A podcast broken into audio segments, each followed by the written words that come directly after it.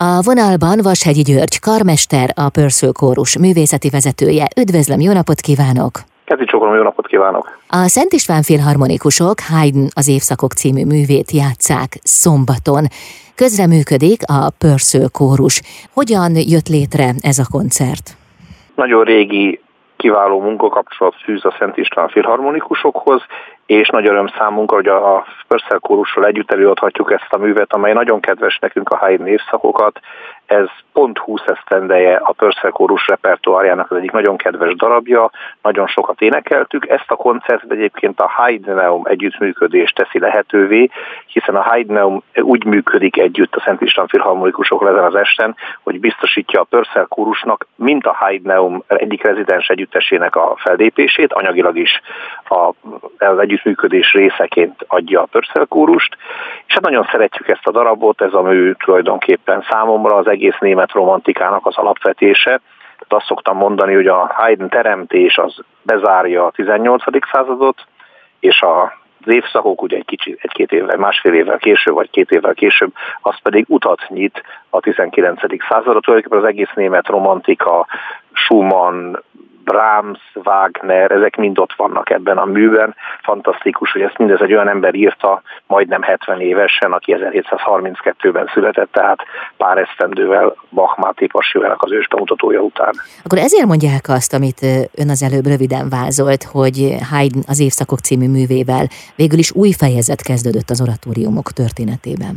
Hát nem is annyira műfai értelemben, hiszen ez a, ez a műfaj, ez adott volt, ezek a Händel oratóriumoknak. Tulajdonképpen a nagy újító Händel volt, aki Angliában megteremtette ezt az újfajta oratóriumot.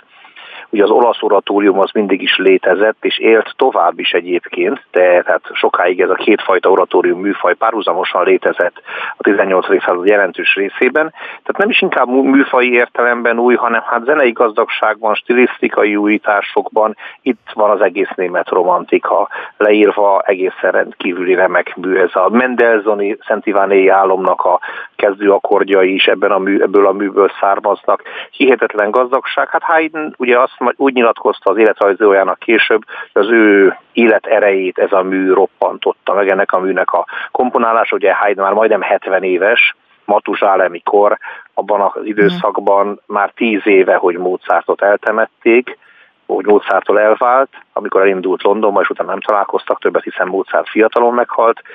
Mozartra is egyébként nagyon erősen emlékezik ez a mű, főleg a A télnek, a télnek a végén, amikor ugye az emberi élet teleként érz, értékeli Haydn vagy Franz Wittenbáró, a szövegkönyvíró, az évszakot, és akkor leírja, elvirágzott rövid tavaszot, kimerült nyarad ereje, és a kimerült nyarad erejénél Haydn óriási omázsképpen Mozart felé az utolsó három nagy Mozart szimfóniából idézi a témákat, két ütemen belül mind a három téma ott van eredeti hangnemben, tehát ott Mozartra gondolunk, de ott hamarosan megjelenik a fiatal Mendelssohnnak a zenéje majd. Nagyon-nagyon sok minden van ebben a műben, méltatlanul keveset játsszák, az is igaz, hogy rendkívül nehéz kompozíció, tehát öm, háromszor, négyszer nehezebb biztosan a teremtésnél. Hmm.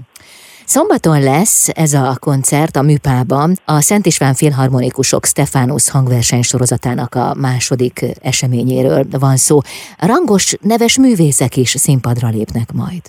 Igen, tehát ugye szólisták, kórus és zenekar számára egyaránt nagy kihívás, ez a mű hat órakor lesz egyébként ez a koncert, ezt érdemes hangsúlyozni, tehát bár szombatról van szó, de hat órás kezdés lesz a Műpa Nemzeti, Bartók Béla Nemzeti Hangversenyteremben, és egy, egy szoprán szólistára, egy kiváló tenorra és egy kiváló basszusra, tehát három szólistára van szükség a mű előadásához.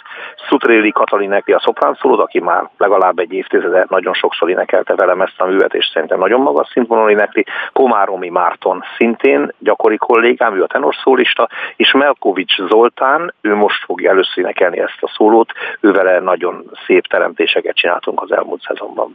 Ha ez annyira nehéz, azt mondta az előbb, hogy háromszor, négyszer nehezebb, mint a teremtés, akkor ez milyen kihívást jelent a művészek számára?